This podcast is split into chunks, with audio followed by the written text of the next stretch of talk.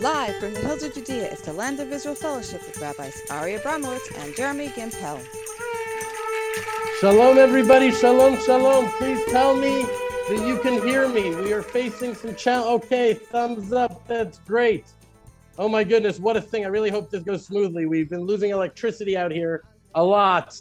And so our internet was disconnected. Jeremy just drove to the nearby village to reconnect us. So if all of a sudden we lose connection, I have set up my phone by the window in that one spot that sort of has a connection with a mobile hotspot. So I'll try to reconnect if that works. Bottom line is, let's just hang tight together. This is important. And uh, with all of the stress that's going on, I'm already starting to calm down. Why? Because I'm seeing your faces, and it's fun for me to see your faces and to see all of you. And uh, because I didn't even get to see you last week, you know, it was a last second decision last week that I didn't join but uh, you know, I just felt so dehydrated, and my headache was so piercing that I decided to medicate myself and lie down as my wife Shana recommended. You know, as uh, Abraham, uh, as uh, Abraham was told by Hashem about Sarah, listen to your wife Sarah. So that's what I did. Um, so I missed you all very much. But you know, I was actually with my family in Netanya uh, on vacation, um, which is uh, you know, it's both a word and a concept that I continue to struggle with. You know, a very dear friend of mine owns a place there in Netanya, and he offered us to stay there. And after discussing with Shana, we, we felt it was the right thing to do for us and for our family as a whole. We were just too excited at the prospect of Dvash jumping in the kiddie pool and Shiloh playing in the sand on the beach for the first time. But I just I couldn't shake the discomfort um, that the whole idea of vacation was causing me. I don't know if you'll be able to relate to this, what I'm sharing with you, but I just wanted to, to share my heart because it's still sort of alive within me. You know, and, and I knew leading up to it, it was something I was going to need to work through. And I think that the idea of going on vacation made me feel a little like I was being um, perhaps ungrateful because in, in many ways, I feel like I live a vacation in this Garden of Eden here in Judea, not only because of the physical and the spiritual beauty of this place, but also because my mission here is is uh, you know sharing the beauty of Judea and the miracles of Hashem. And while it can be exhausting, it's so intrinsically meaningful and fulfilling to me that it's sort of vacation like. And by by that you, I, I mean that you know many people work in their jobs as a profession as a means to an end. They work to make money so that they can support their family and perhaps take a vacation. But you know, for me, I felt like taking a vacation from something as inherently meaningful as what we're doing out here felt strange and uncomfortable and possibly wrong. I've been talking to Jeremy about this also since I came back. You know, but at the same time, I was simply not sure that I was seeing things clearly and correctly. And when I saw that look in Shana's eyes, how excited she was, I just knew I needed to get over it and that it was the right thing to do to go out there. Plus, when I looked around and I saw Jeremy was taking a vacation. Yishai Fleischer taking a vacation. So many of the people I consider rabbis and heroes were going on vacation. I figured, you know, who am I not to go on vacation? I must not be seeing it right. And so we went, and it was beautiful. And the experiences that Shana and I had together with our children, mostly at the beach or the kiddie pool, it was just totally without distractions. It was priceless. And as you guys know, I don't share pictures of my family or my kids on social media ever. But Shana and I both felt like, you know, we feel like the, the fellowship, we're, we're a family here. We are a family. And so we share personal things like pictures, and uh, I just cut it out when it's broadcast on the audio form. So I thought I'd take this opportunity to share a few pictures with you, just to let you in on where it was. Is that cool? Thumbs up. Okay, so this is just a few pictures of us Vash was on a boat. She couldn't imagine it. You can see it was, it was a special experience, as most experiences that you do seldomly are. But despite the joy, it was still challenging for me in a real way. And before launching it, you know, into the fellowship, I want to share a little bit of, of that with you because perhaps some of you may identify with the struggles that I was having around the whole thing. And also, you may have thoughts that you want to share with me later about the whole subject, some sort of perspective that you could give to me. So I'm going to try to keep this short. So we got there and it was this, we got to this fancy building, at least compared to our standards, right? I mean, for us, having uninterrupted electricity reliable hot water, asphalt on the road. I mean, that's pretty fancy. I mean, we took the kids to go to the shopping mall and it had a little jamboree in it. And this is the last little video picture I'm sharing. I just had to share with you. This is them playing in the jamboree. Ari, you never sent me the video. I never sent you the video. okay. Well, I guess that's meant to be. It's cute. It's really cute. Um, if any of you want, you can send me a WhatsApp and I'll send you the video. Maybe Tabitha can share it to you.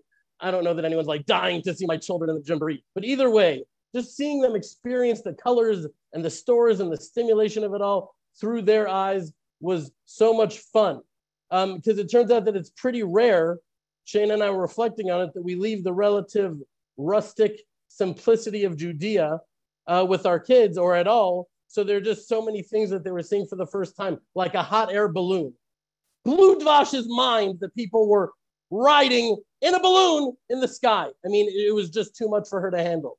But even so, you know, the building had, had this beautiful pool and a kiddie pool, and it was overlooking the Mediterranean Sea, the Yam Hagadol. It's called the Great Sea. By the way, it's not by any means the largest of the seas or the greatest in any capacity. So why is it called the Great Sea?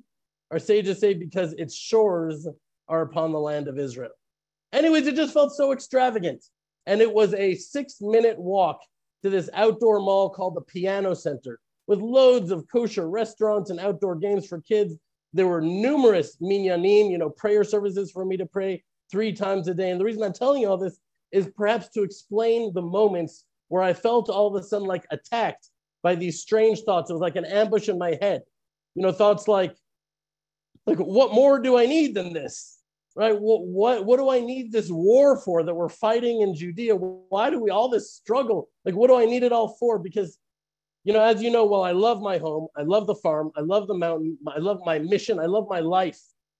If you've been on this fellowship journey with us long enough, you know that it hasn't been easy and it hasn't been simple and sometimes it feels like it's unsustainable like we're living on miracles on miracles. We have the just a few things. The supreme court that wanted to uproot our vineyards and destroy much of what we're doing out here. There are a number of a uh, number of hostile arab villages not far from us that can sometimes cause challenges and threats.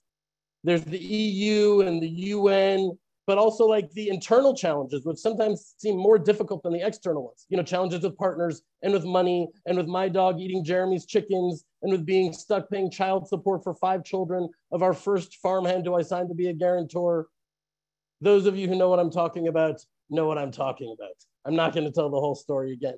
And so here I was on the beach in the serenity of Netanya, and the thought would just fling into my head this is the life.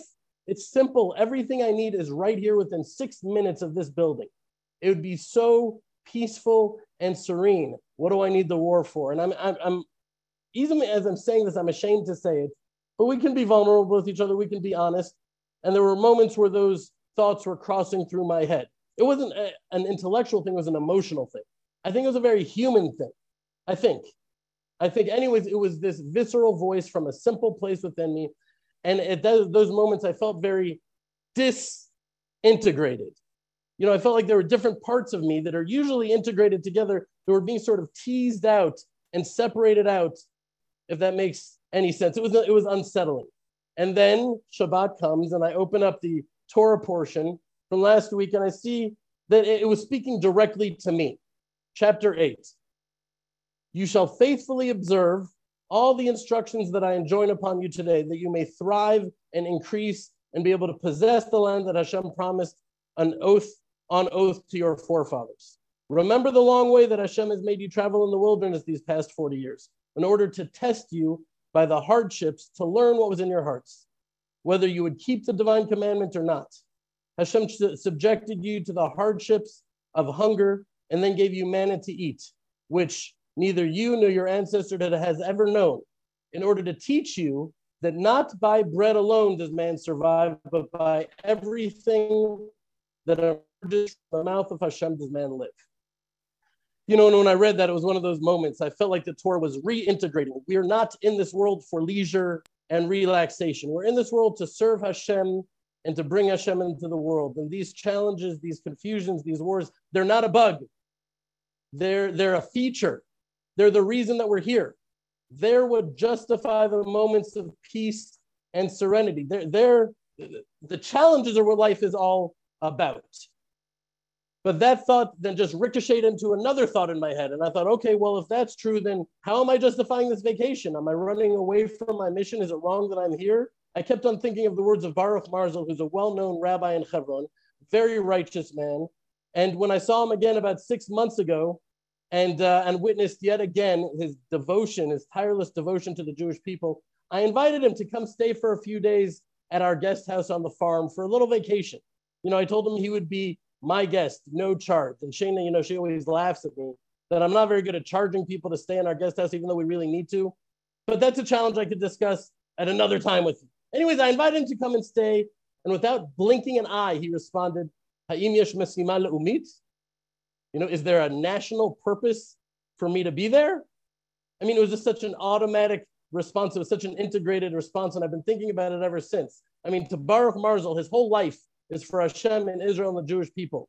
And if there wasn't a very clear reason for the nation of Israel for him to come and stay in my guest house, well, the answer was definitively no.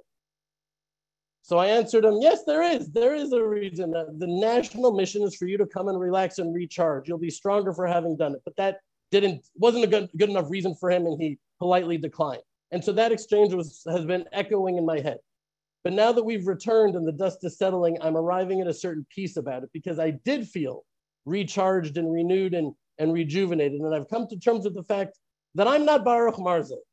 Jeremy told me that very clearly. That's not where I'm at, and that's not where I'm holding. And while it truly may be right for him, I don't think it's right for me and my family.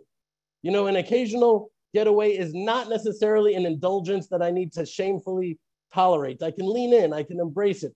And I'm starting to think that it's a, it's a good thing if it's kept in its proper context. You know, as long as I remember that my mission here is to serve Hashem from the midst of the very real struggles and challenges of this world. And if the opportunity presents itself to take time off with my family, great. That opportunity is from Hashem also.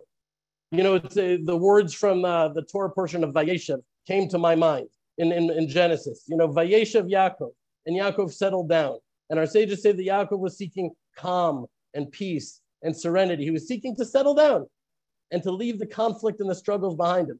And it was because of that, perhaps, it was because of that that the greatest onslaught of struggles and pain and anguish was thrust upon him with the sale of Joseph, et cetera, et cetera. Anyways, the conclusion I'm coming to is that when Hashem presents us with moments of serenity and rest, it's okay to take them gratefully. We should take them gratefully. But our mission in this life is not the pursuit of serenity. Our mission is to fight the good fight. You know, it's to, to struggle against the illusions of this world and to battle the darkness by shining a light from within it, from deep within that darkness. We need to be within it. And it's that fight which justifies the moments of serenity we're gifted with, not the other way around. And besides, since I've been back, I've realized that if I did own that apartment and I was living there with my family, it would be no time before I started feeling empty and meaningless, and I would need to get back out here to the Judean frontier. Okay, I hope it was okay that I shared that with you. I'm working through in a therapeutic sort of way. But, uh, but be, uh, this fellowship, I really want to talk about that. I want to talk about the confluence actually between two subjects that are really happening at the same time. One is the Torah portion of Re'eh, and the other is Rosh Chodesh Elul, the beginning of the holy, special, precious month of Elul, which we celebrate starting on Wednesday night and we finish Friday night. So I'm eager to share that with you. But before I do, it is my great joy to introduce my beloved friend and teacher, Jeremy Gimpel, who is right here with me, who's going to share some thoughts with you. Hey, everybody.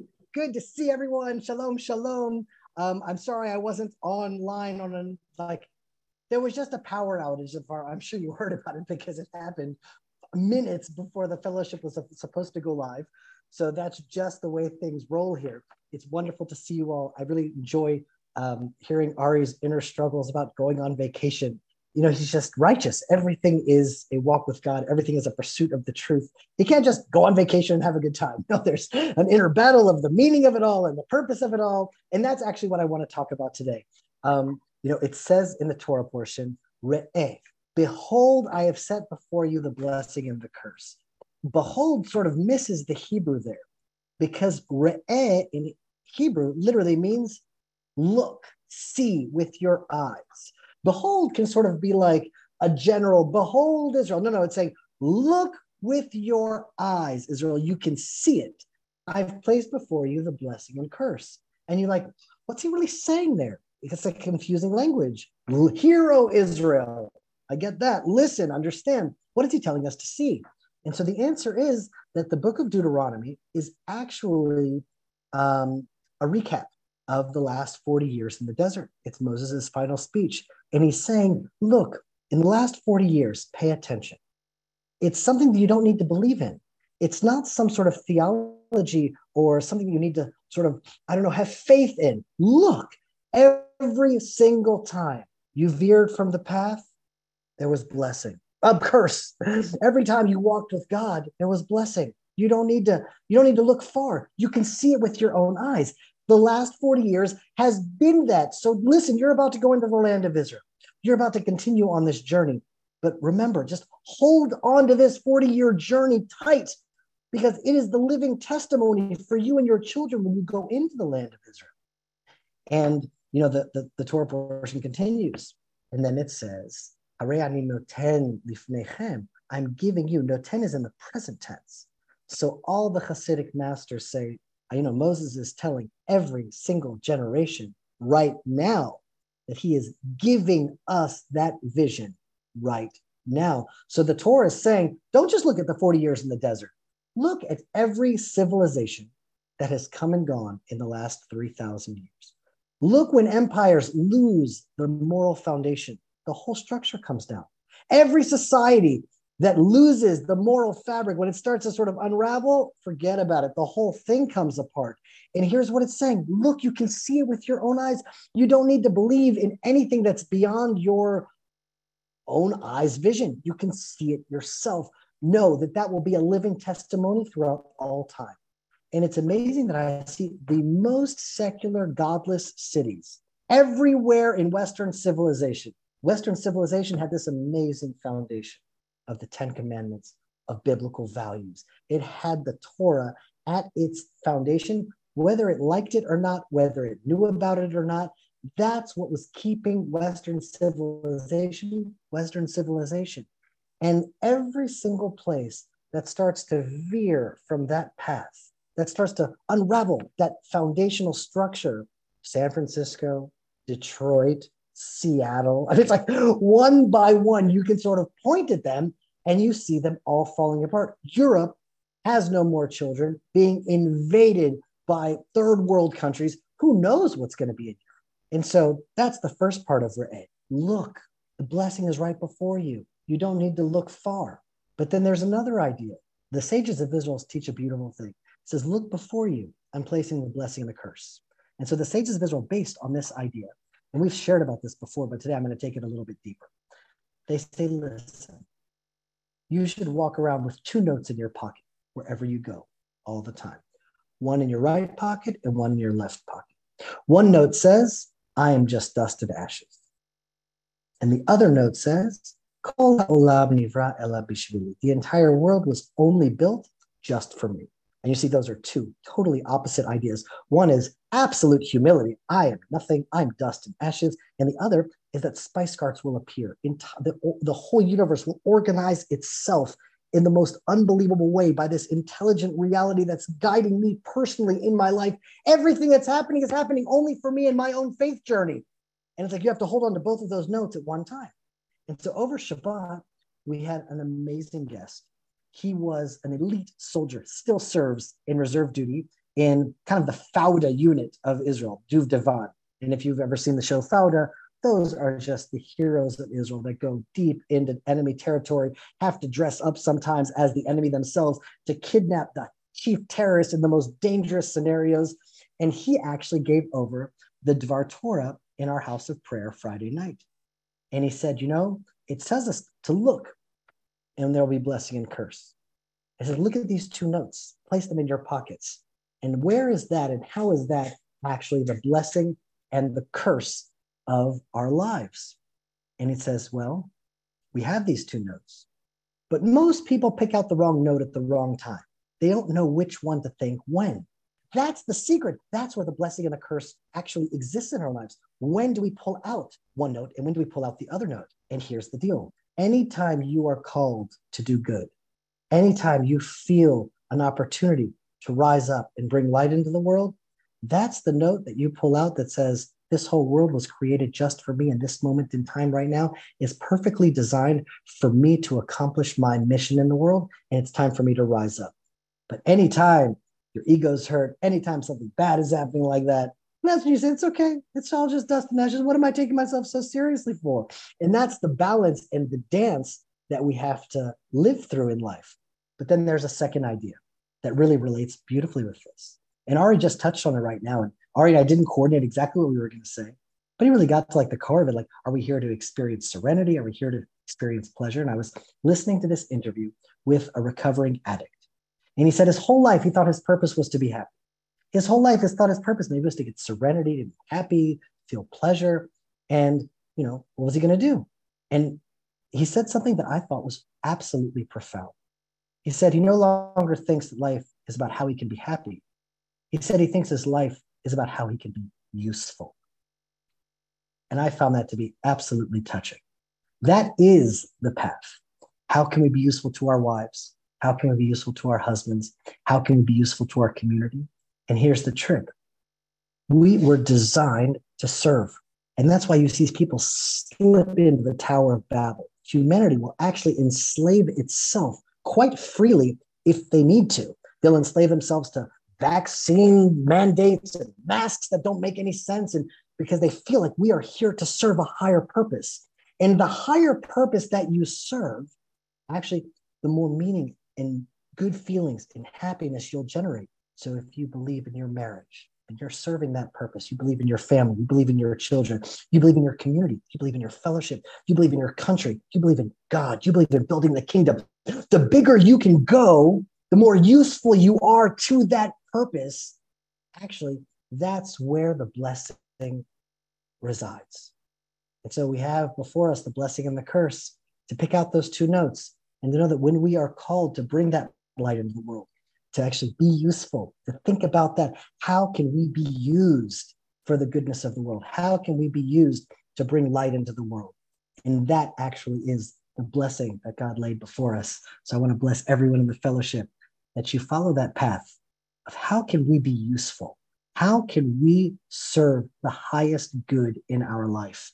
And when we commit to that and we work toward that, what we'll see is that blessing resides, happiness grows, and we begin to flourish. And so I am so excited about this upcoming week because Elul is in the air, and that is my favorite time of the year. And so this fellowship is coming up, and we are going to go deep into Elul in just launch ourselves into a beautiful new year. But until then, I will pass it off to Ari. So thank you all so much. We'll see you again next week. Shalom. Shalom, everybody.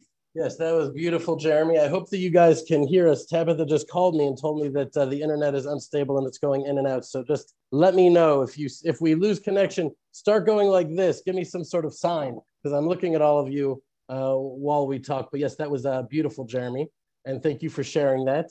And, uh, and another thing that's beautiful that you may want to see is the Jamboree. Are you guys up for that? It's 12 seconds. Okay, time for the go for it. They want it. People have spoken.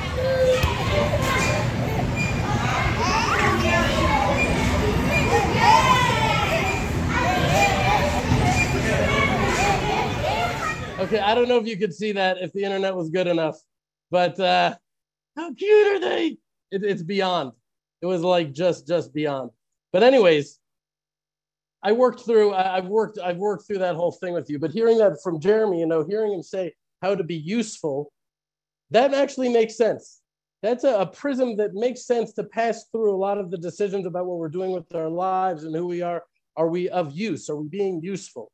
And uh, when we're trying to figure out how to proceed with our life, either even professionally in any way, that's a good uh, prism to think about because this is the time of of thinking and and reflecting because as i said we're going into the month of of elul and so that's what i want to talk about and really how to prepare for elul because these days are filled with tremendous beauty and tremendous potential potential which if we're honest can sometimes lead to a little bit of anxiety, as we've spoken about the past before the high holidays. You know, I was just, I don't know if if non-Jews feel this way, if they have the same sort of baggage that uh, someone like me has growing up in the world and the prism of exile Judaism, which I which I've gone through, but it, it can often the highest opportunities can often be laden with with anxiety and stuff like that. And then, you know, just having a conversation with a dear friend of mine, as the words came out of my mouth, which often does, can you believe it? We're it's Rosh Chodesh Elul this week. Elul this week. Can you believe it? We're already approaching the Chagim. We're already approaching the high holidays. And he responded, Oh God, why did you need to share that with me? I don't want to think about it. The three weeks already ruins half of my summer. You remember he's talking about the three weeks between the 17th of Tammuz and the 9th of Av, where we're in various levels of mourning about the temple. And he's saying that ruins his summer because it makes it all a, a, drag. And now he said, and now I have to think about Elul, which sort of shocked me, you know, because these are two totally, totally different experiences. One is grief and tragedy and distance from Hashem, and the other is Elul, right? Like, what is Elul? It stands for, as we know, uh, we've made slides for it in the past. It stands for Aleph Lamed Vav Lamed. That's how you spell Elul, which stands for Ani Ledodi Vedodi Li. I am to my beloved, and my beloved is to me. Right? That's what King Solomon says in the book of Shir Shirin, Song of Songs. It's a time filled with love and reconnection. So why did he feel that way? What do these two periods have in common? So I think that the one thing that they have in common is that they're both periods that need to be a little bit of reflection, some self reflection, both periods that have a lot of potential that we can harness for growth and light.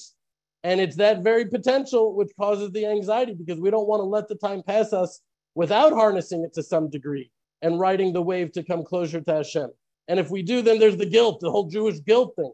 We're not actually harnessing the time and tapping into it correctly and and the thought that we may not harness it correctly that it causes angst you know we don't want to squander it. So that's why i titled this fellowship it's all in the prep because we're in a place right now before the month even begins. So that it's a it's an opportunity for us to calmly and serenely take a few moments and think about it ahead of time to hopefully just get a basic orientation maybe a little bit of a head start uh, a game plan for the days ahead, for the days ahead, because you know Rav Kluger, who I've shared with you, he points out that these days are called Yamei Ratzon, the days of favor. And starting at the new moon of the month of Elul is 40 days, which culminate in Yom Kippur, meaning 40 days from this coming Wednesday is Yom Kippur, the Day of Atonement. Because it was on the new moon of the month of Elul that Moses ascended Sinai for the second time to beg atonement for the nation of Israel for their sins, for the golden calf. And it was on Yom Kippur, 40 days later, that Hashem granted that forgiveness, right? So we know, we've talked about it many times, the Hebrew grasp on time is that it is an ascending helix. And each year we're able to harness the latent energy present at that time of the year on that sort of strand of that helix. And so at this time of the year, a desire for repentance and reconnection builds up within us, you know, a desire to draw close to Hashem. Because keep in mind, and this is a little bit of an abstract sort of mystical thought, but the, the month after Elul is Tishrei, right? Tishrei, the first of Tishrei, the first of that month is Rosh Hashanah, right? So what does that mean for Elul? Rosh Hashanah, the whole world was created. So what happened before the creation of the world? Elul is like the month before the world was even created. It means that this was a time where there was really nothing at all other than Hashem's will and Hashem's love.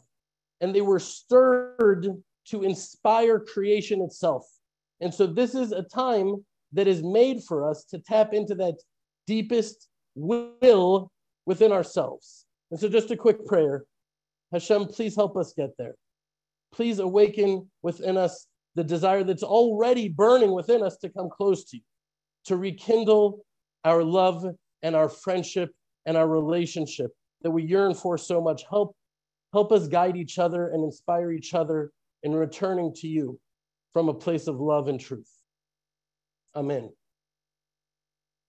Because my friends, it's it is our belief that this is the time that Isaiah was talking about in chapter 55. Right? It says, Seek Hashem when he can be found. Call upon him when he's near. You know, right now we're in the month of Av, where it's it's like we read in, through the prophets, Hashem says, No, I'm putting up walls between us. Even though we always know that the walls aren't really there, you can always hear us. But there's an emotional distance, right? But this verse refers, it refers primarily to the 10 days between Rosh Hashanah and Yom Kippur, uh, between Rosh Hashanah and the Day of Atonement. But it does refer by extension to the entire period of time, starting with Elul that we're going into. You know, the entire month of Elul is that time when Hashem could be found. Well, this is the time to call upon him when he's near. There's a tremendous opportunity here. And by the way, perhaps that's part of why we feel that anxiety, right? Because there's a dissonance between the great potential of this time and how deserving that we may feel. You know, we may feel that we're just not deserving to really come close to Hashem at all. You know, if you're like me, perhaps you feel like your deeds have fallen short of who you could be, of who you should be who you committed that you would be around this time last year, and most likely the year before that also. You know, and really, despite my greatest efforts, I often walk around feeling undeserving and not sort of a humble, good, holy undeserving, but a beating myself up kind of undeserving, like, like a falling short type of undeserving. Which brings me for a moment to this week's Torah portion, which really spoke to me in, in that way. It addressed that, that part of me. It, it addressed that feeling that was starting to come up. Right. So here we are, chapter 14. You are children of Hashem your God. You shall not gash yourselves or shave the front of your heads because of the dead. You are, for you are a people consecrated to Hashem your God. Hashem chose you from among all the other peoples on earth to be a treasured people, an Am Segula. So this is just one of the most critical verses in the Torah because it conveys so many fundamental truths all at once. But for the for the moment, let's just start with the first part of the first verse. We're Hashem's children. It's such a revolutionary idea. It's so bold, and it's and it's so comforting. But sometimes it's difficult to really let ourselves believe it, because you know we've talked about this before. But the Torah is just filled with detailed lists describing the nation of Israel's rebelling against Hashem again and again and again and again, rebelling against Hashem on a national level. And by the way, in a very similar way that, you know, I and some other guilt feeling Jews feel like we rebel against Hashem on a personal level also. You know, it's hard to throw stones when we look at our own personal lives and see again and again we've made commitments and we've taken things upon ourselves and we just again and again we fall and we fall and we rebel and we rebel. But Hashem's ways aren't ours. You know, and, and we see that although any normal person would walk away from a relationship that has so much ingratitude and betrayal in it, Hashem loves us in a way that we can't even understand.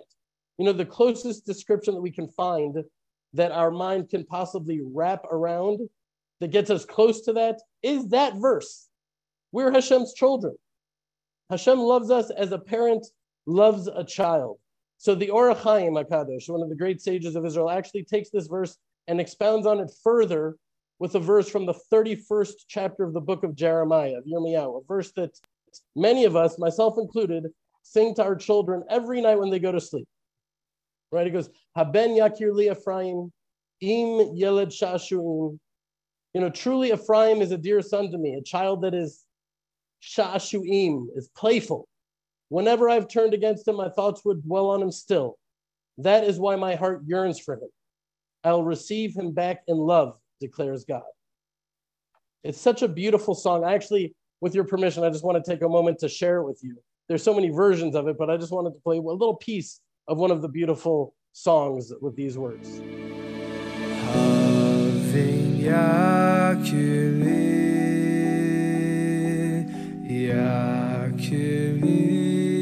Ephraim,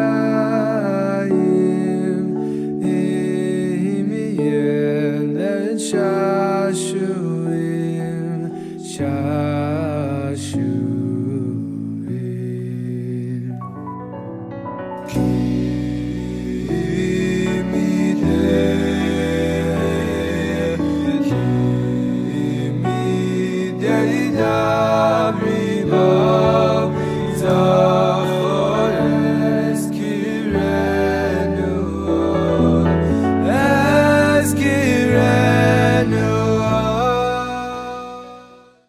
Think maybe because uh, you know I'm a father for the first time. You know, at the age of 39, 40 was it that I became a father for the first time. I couldn't have imagined the degree of overwhelming, crippling love that my heart had the capacity to feel. And so just to know that Hashem loves us in that way. You know, the, the Or HaChaim teaches that when a person, you know, has a, a normal person is near someone that has a, foul odor coming from them, you keep your distance from that person, you know, with this foul odor coming from them. But when it's your child, not only don't you have a problem hugging and kissing them and playing with them with the diaper totally packed, filled, and even spilling out, you know, you bring your child close. You know, there's some parents that actually enjoy it. You know, there's some parents who love their child so much that they actually come to like the smell emanating from them, however crazy that sounds. I was asking one of my friends in the nearby village of Ibei HaNachal, and the wife answered, and she said, Yeah, when your kid hasn't gone to the bathroom, you know, and a number two for like, you know, a week, and finally it comes out, you, you love the smell of it, you know, and it was sort of comforted to know I wasn't alone. I hope it's not too, uh, you know, this is my life. These smells are my life. So maybe I'm disconnected and this is just out of the realm of what I should share. But here I am, I'm in it and it's coming. And I know I probably shouldn't, but I really need to share with you a story that just happened that really illustrates this so beautiful. The more I think about it, it's really not necessary that I share it with you, but I, I, I just want to. And I immediately thought of this teaching when this uh, happened. So Shana and I decided to take the drive back from Netanya in the middle of the night so the kids would sleep through it. But Shiloh woke up in the middle of the trip, shifting and crying, and I was trying to comfort him. And then all of a sudden, boom, he just starts projectile vomiting, like projectile vomiting, shooting out of his mouth, like that movie I never saw, but I was like Poltergeist. It was actually really, it was actually really scary. I'd never seen him throw up before. And so while the car was moving, even though Shayna said not to, I grabbed him out of his car seat and I held him close to me. After which he immediately started vomiting huge amounts in my face, on my beard, all over my clothes. I even think some of it went in, into my mouth. I was definitely tasting it. It was all over me. And we pulled over as soon as we could. And I just, I just took off my shirt and I threw it away. It was so drenched. And we got home a half hour later. And right then in the middle of the night, I took out his car seat and I washed it off thoroughly with a garden hose and I just left it there in our yard. And now last night I knew, oh, today Shana was going to need to take them around. So, uh, so I, I, I took it out after Shabbat and I put it back into the car and I picked it up in the air to sort of shake it out. And just then, maybe a cup, a cup and a half of the water from when I washed it out, you know, that pukey water that had been baking in the sun over Shabbat, poured out in my face again, all over my face, all over my shirt. Same throw up as before, just three days later in the heat wave of Judea. And it had definitely aged like fine wine. But, anyways, why do I share this with you other than I just really thought it was funny and I wanted to? I share this with you because I immediately thought of this verse in the Or HaChaim. Anyone else's child where I was dealing with that, I would have probably been uh, annoyed, probably angry, horrified, obviously disgusted beyond belief. But being that I knew that it was my beloved son Shiloh, who I love beyond words, when he was throwing up, I, I brought him closer to me. I brought him closer to me. I held him close and I comforted him. That's right. So great is my love for him that as he was vomiting on me, I brought him closer. And that is really how I believe it is with Hashem and us you know, to sin after having repented from that sin. Think about it. We repent from, we sin, and then we really truly repent from that sin. And then we do that sin again. We've, I, I think we've all been there. Our sages actually liken that to a dog vomiting and eating its own vomits, which I thought was just an analogy or something until I had a dog, and then I realized they actually do that.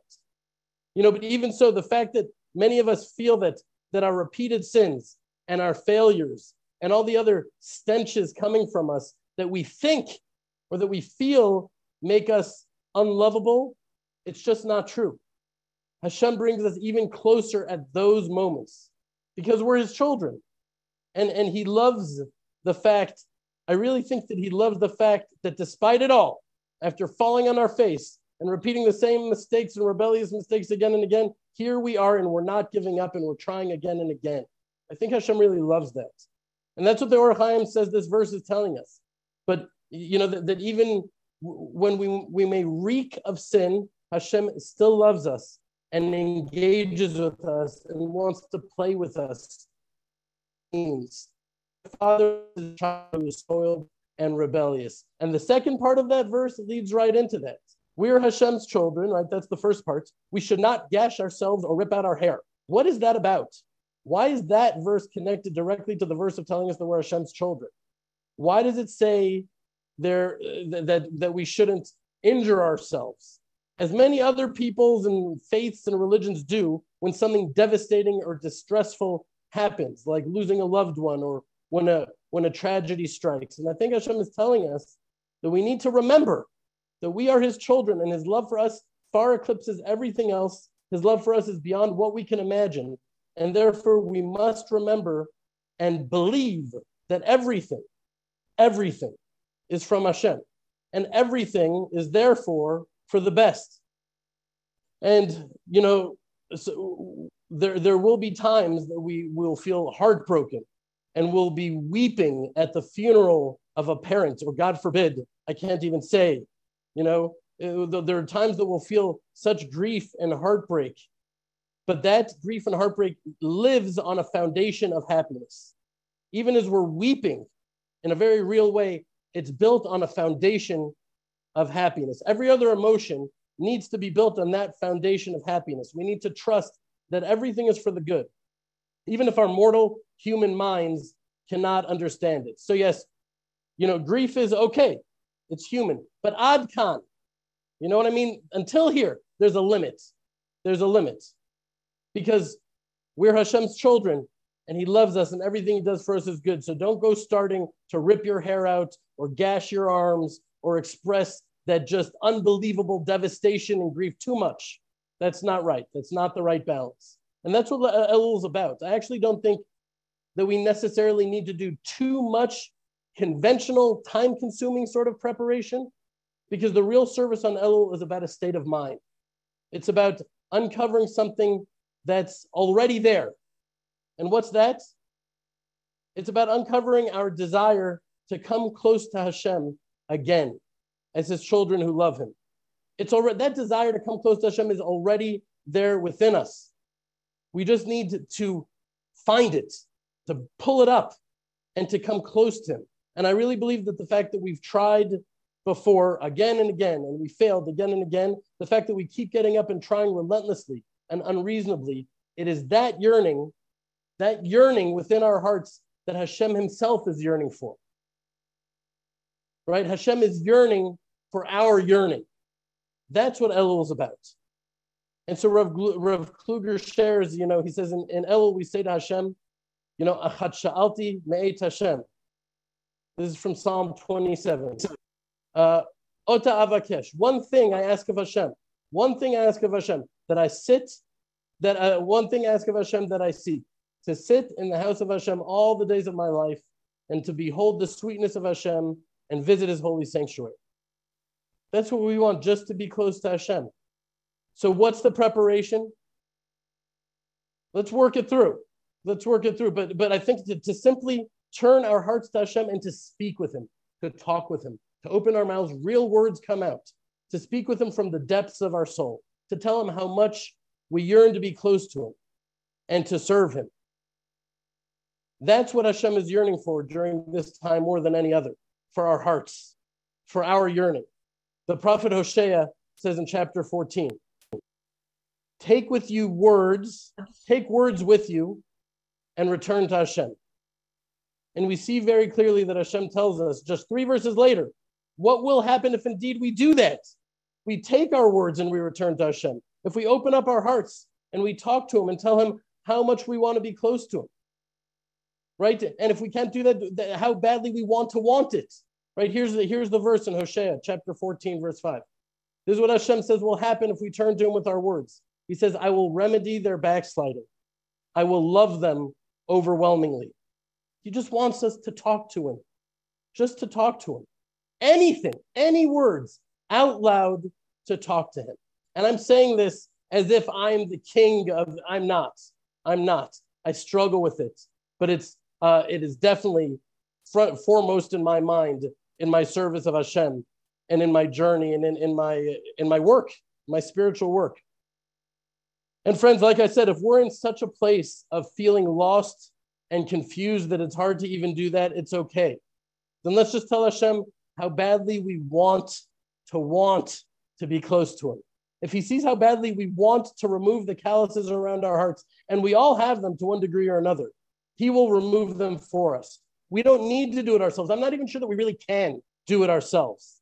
All we need to do is really want it, or even want to want it, and to tell him that, and to express that to him in words, to go outside to a field, to our home, or even just the blanket over our head in bed as we're falling asleep at night. Just open our mouths to Hashem and he'll do the rest. Okay, my friends, so there's, there's so much more I wanted to talk about in this fellowship but uh, but I think it's going to have to wait till uh, till next week. But I didn't want to miss this opportunity with our time left together to open up, and I really want to hear from you. We don't have a lot of time for this fellowship connection, but I want to because this is a journey that we're on together. We're here to encourage each other and to strengthen each other. Ardell just sent out another beautiful prayer packet, which I love and I'm so grateful for, and I hope you all get it. And you can turn to Ardell or Tabitha for that. And um, and so you know, in that spirit, I want to take this opportunity to just, you know, there's something that just happened this week. And I want to send love and prayer and encouragement and support to our dear friend Ryan Roberts, who is uh, devastated right now. Uh, he lost his wife, Karen, you know, and he shared uh, the eulogy with me that he wrote for her. And it was really deeply moving.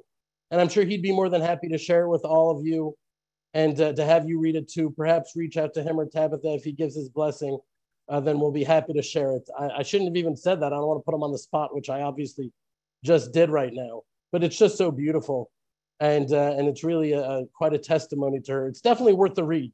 You know, particularly during these times when we would do well to consider what our final message would be to the world. You know, what we would want said about us. And from what I gathered from Ryan Ryan's words, his beloved Karen had a heart filled with love and fear of God, a tender heart just a very, very special person. And so, Ryan, I want you to know that I and my family and the whole fellowship were with you and we love you and we're sending vibes and prayers of consolation to you and your family.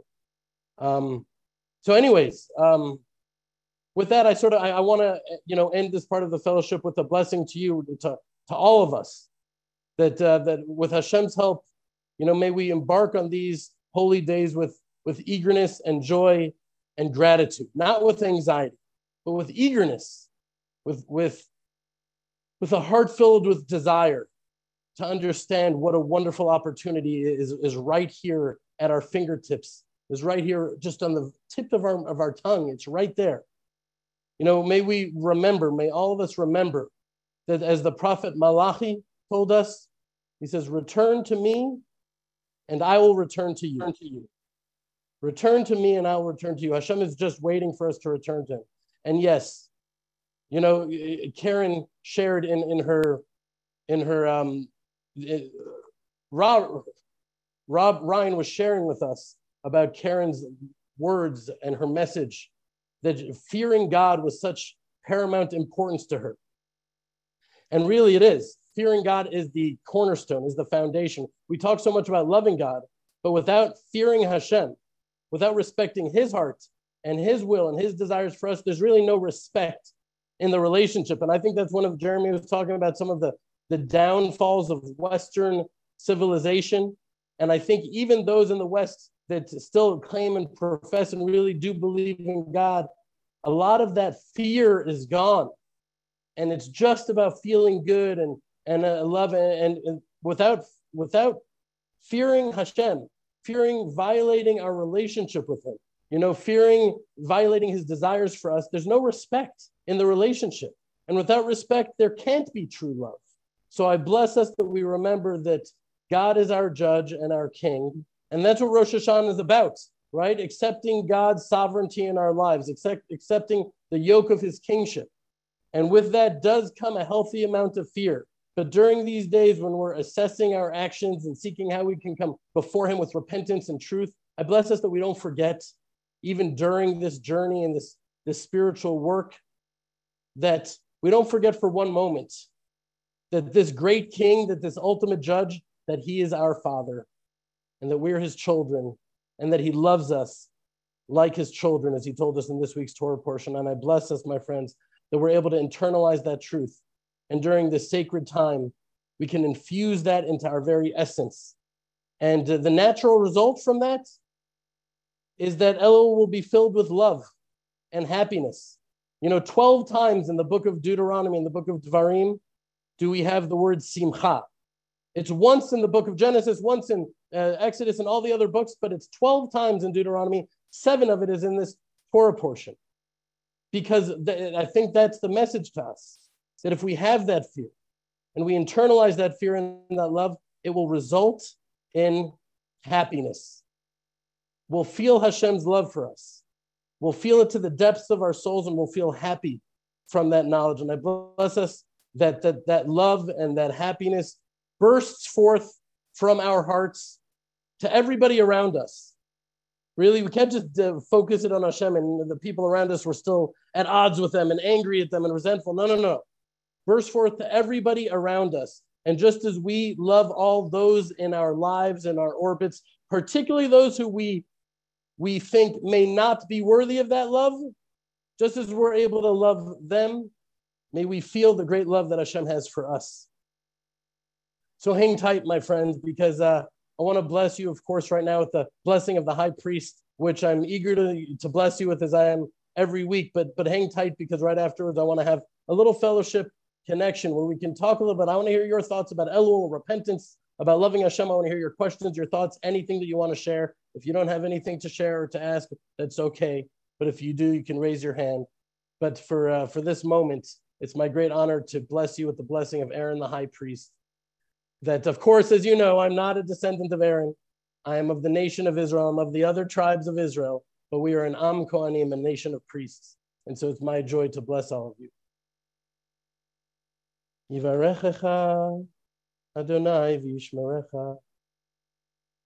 יאר אדוני פניו אליך ויפונך. יישא אדוני פניו אליך וישם לך shalom. Amen. May Hashem bless you and protect you. May He shine His light and His countenance upon you, and may He give you peace. Amen. To join the Land of Israel Fellowship, to attend our live interactive Zoom sessions, to participate in the Fellowship Connection Q&A events, or even just to binge on past sessions, click on the link below or go to thelandofisrael.com backslash fellowship and join our family of hundreds of people from around the world broadcasting light from the land of Israel live from the Judean frontier.